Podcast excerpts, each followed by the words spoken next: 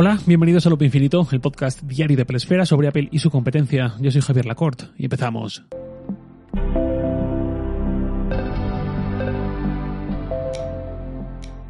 Últimamente estoy dando algunas malas noticias con lo de los nuevos iPad, con las subidas de precios y el tema de hoy no mejora el panorama. Me sabía hasta mal porque nada ha cambiado en mí en cuanto a que sigo siendo un gran entusiasta de los productos de Apple, pero a veces, pues que queréis que os diga, se juntan ciertas cosas.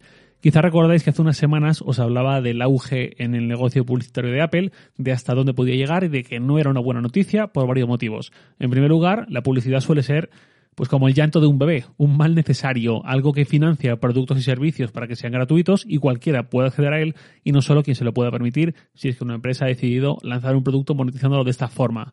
También tiene otra lectura, que es poder lanzar servicios tan masivos que arrasen precisamente porque son gratuitos. Facebook, Instagram, Twitter, eh, la radio, la televisión, digamos, han llegado a donde han llegado porque son gratuitas pero vaya, que la publicidad está ahí porque funciona. A veces mejor, a veces peor, a veces nada porque es mala praxis, pero vaya, que funciona. Y permite monetizar productos y servicios gratuitos eh, parcial o completamente. Partiendo de ese axioma, uno se pregunta qué necesidad tiene Apple de recurrir a esto. Apple, como dije ayer, cerró 2021 con 365.000 millones de dólares facturados, mil millones diarios es, se dice pronto, pero es una barbaridad, y 100.000 millones de dólares de beneficio, y acumula algo, bueno, aproximadamente unos 50.000 millones de dólares en cash.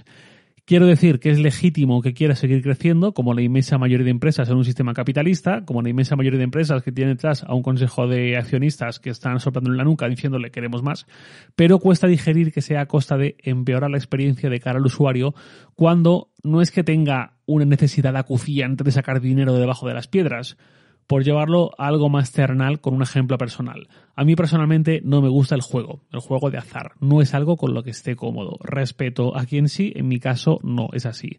Si mañana una casa de apuestas, no va a ocurrir, me ofreciese un trabajo en el que cobraría un 30% más que mi trabajo actual, no lo aceptaría y lo puedo decir así, que de esta forma que va a quedar registrada porque estoy muy convencido de ello.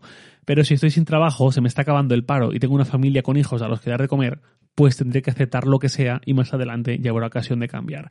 Y a lo mejor mi madre está muy orgullosa de que yo no quiera contribuir a la industria del juego, ni cobrando más, pero seguramente entenderá perfectamente que en una situación límite yo acepte trabajar ahí. Con Apple es difícil entender perfectamente que esté metiéndonos más anuncios, empeorando la experiencia, porque su situación no es límite, su situación es tremendamente aventajada y tiene muchas más vías para aumentar ingresos. Y la experiencia empeorada no es solamente para mí o para ti, usuarios que nos metemos en la App Store y cada vez vemos más anuncios, como si la App Store no fuese un negocio demasiado rentable para Apple.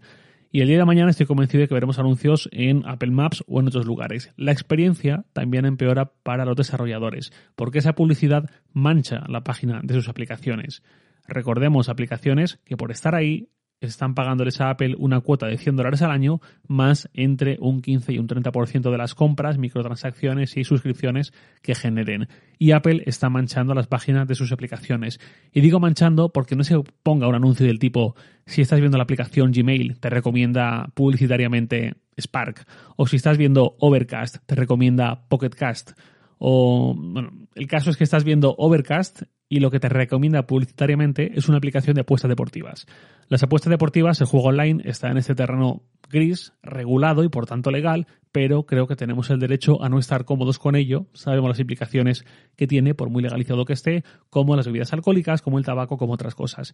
Lo de que estás viendo Overcast y te sale una aplicación de apuestas deportivas, no me lo estoy inventando, no es un ejemplo al azar, sino que es algo que Marco Arment, desarrollador de Overcast, que es un tío muy famoso en el entorno de desarrollo de Apple, ha tenido sus más y sus menos con Apple y a mí particularmente no me hizo gracia que me dejase de responder y se desentendiese de un problema que solo su aplicación tiene con loop infinito, pero bueno, eso es otra historia.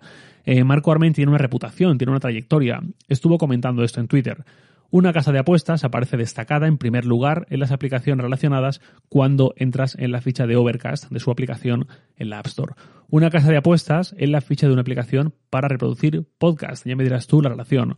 Ya me diréis qué lógica, qué tiene que ver y qué gracia le hace a Marco Arment ver ahí esa sugerencia publicitaria. Ya os digo yo que gracia le hace ninguna, ya se encargó de dejarlo claro en Twitter. En una de las respuestas, un desarrollador australiano le dice que en una aplicación infantil muy popular en Australia, una aplicación infantil educativa, no un juego siquiera, sino aplicación infantil educativa, como primera sugerencia tiene otra aplicación que en este caso es una de apostar en carreras de caballos. Esa misma aplicación educativa que decía de Australia, en la Store de Países Bajos, su primera recomendación, según enseñó otro en una respuesta en Twitter, es una aplicación para jugar un juego de cartas llamado Durak, un juego popular aparentemente en la, en la antigua Unión Soviética, donde no apuestas el dinero, pero es un pay to win. Tú pagas y ves las cartas de tus rivales y así ganas. Hace una reflexión Marco Arment eh, que me parece muy acertada. Eh, dice, la App Store ha corrompido profundamente a una empresa muy grande ganan tanto dinero con juegos de azar y compras in-app manipuladoras que ya ni siquiera pueden ver el problema. Me temo que aquí estoy muy de acuerdo con Marco Arment. Los cambios de normas y ampliaciones de la App Store durante los años, que son lógicos y son naturales, como cuando empezaron a integrar compras in-app o cuando empezaron a aceptar suscripciones en cualquier tipo de aplicación, traen consecuencias. Cambia los incentivos para los desarrolladores y por tanto cambia los modelos de negocio las, compras in-app provocaron que en lugar de haber, como antiguamente, muchos juegos de 1, 2, 5 euros o juegos gratis con publicidad, proliferaran los juegos gratuitos, con o sin publicidad, pero que abusaban bastante de las microtransacciones.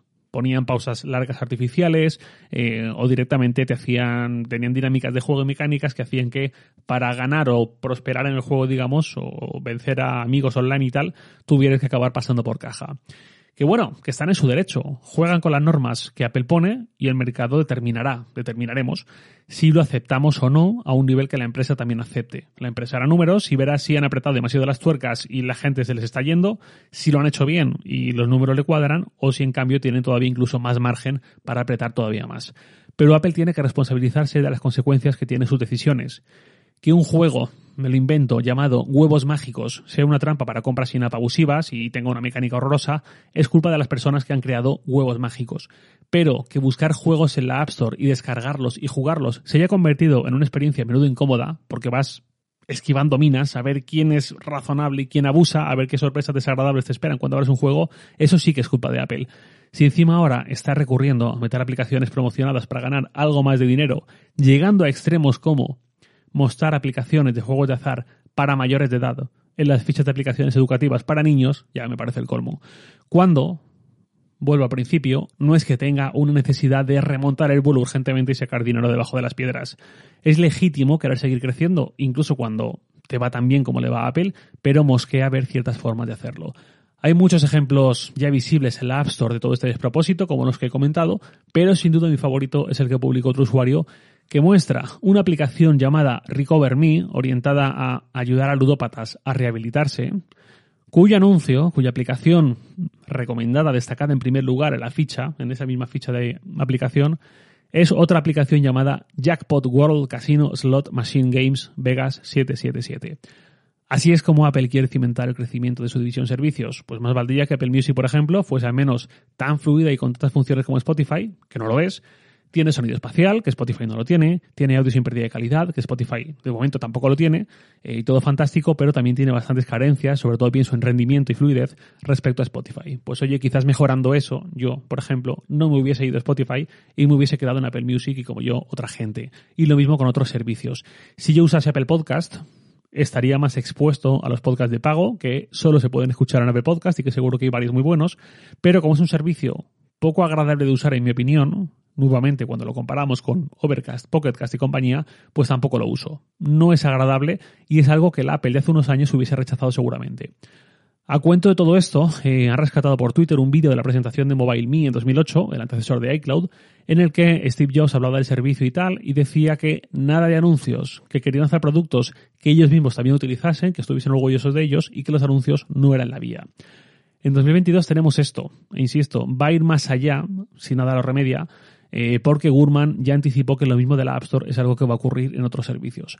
Apple Maps es el que más papeletas tiene claramente, pero puede llegar a otros y a ver con qué criterios para llegar a mostrarse o no. Va a pasar lo mismo, alguien va a buscar centros para la rehabilitación de ludopatía y le van a salir anuncios de casinos cerca de su casa. Es lo que ha pasado con la App Store, es lo que ya está pasando alguien va a buscar bibliotecas y le van a salir anuncios de whiskerías o de prostíbulos, es un poco absurdo, pero es que es lo que está pasando en la App Store. No parece que haya muchos filtros, no parece que se hayan parado a pensar esto dos veces y a poner medidas, ni siquiera con aplicaciones infantiles o con lo de la rehabilitación de la ludopatía.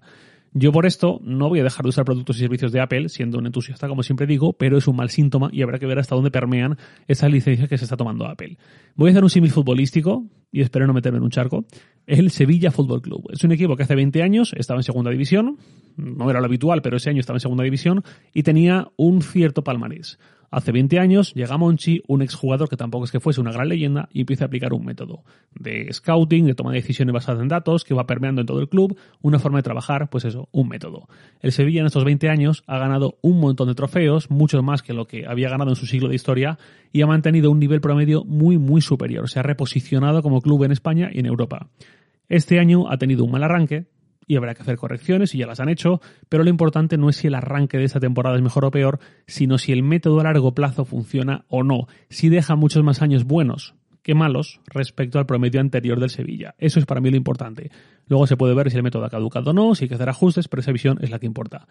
Volviendo a Apple, esto para mí no mola nada, no me gusta nada, es algo malo en una trayectoria en general muy buena, con sus derrapes, pero a un nivel que a mí me gusta, pero últimamente se están juntando varios derrapes dicho sea de paso. Nada más por hoy, lo de siempre. Os leo en Twitter, arroba jlacort, y también podéis enviarme un mail a lacort.sataka.com. Loop Infinito es un podcast diario de Pelesfera publicado de lunes a viernes a las 7 de la mañana, hora española peninsular, presentado por un servidor Javier Lacort y editado por Santi Araujo. Un abrazo y hasta mañana.